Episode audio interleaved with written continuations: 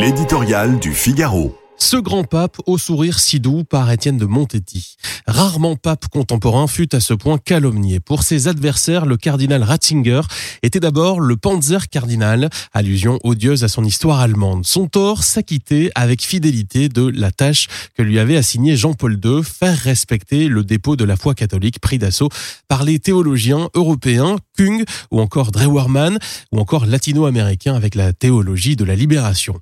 Cet intellectuel avec qui les plus grands esprits comme son compatriote Habermas cherchaient à dialoguer, ne cessait de travailler à approfondir les enseignements du Concile auquel il avait pris une part active et dont il disait prophétique le temps de Vatican II n'est pas encore venu.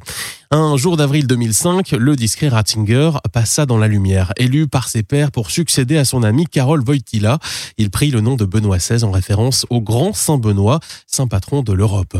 Le grand public découvrit un homme aux yeux clairs, au visage empreint de bonté, à la parole profonde et posée. Avec modestie, il accepta de poursuivre et d'achever l'œuvre considérable de son prédécesseur. Moins de voyages, moins d'encycliques, mais un patient travail de catéchisation des fidèles et de raccommodation d'une église déchirée notamment par la question lefébriste qui le préoccupait.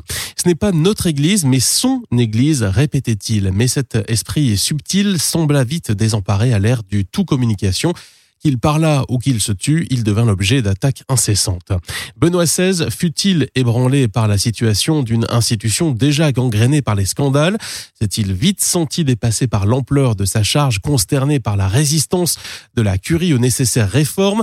Cet homme attaché à la messe traditionnelle et qu'on disait conservateur accomplit un geste d'une audace inouïe.